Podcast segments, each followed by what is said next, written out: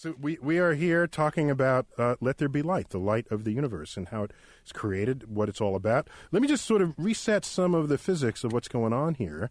I Uh, have some questions. Sure, sure. So light is energy. It's a it's a form of energy. There are a lot of kinds of energy. There's kinetic energy of, of motion. There's potential energy. You get that in, in in where you are in the universe. Or you can have chemical potential energy. That's the energy that shows up when a bomb explodes. But in the universe, light is a form of energy, and we call it electromagnetic energy. And li- from the Big Bang. yeah, so at the at the Big Bang, you have all of this energy in a very small volume, and it is so hot, it is so energetic that matter is forming out of the energy according to equals mc squared, and the matter that's According for- to the Bible, God just says, "Let there be light," and then the light turned on. But oh. you're saying yes, I'm saying something bunch of crap different together. from that. Okay. I, I am indeed saying something different from what you read in Genesis. Yes.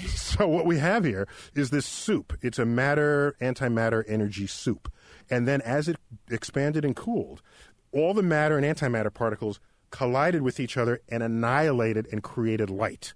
Except some anti- some matter was left over out of this. One out of a hundred million particles was left over, and that is the matter that you and I are made of.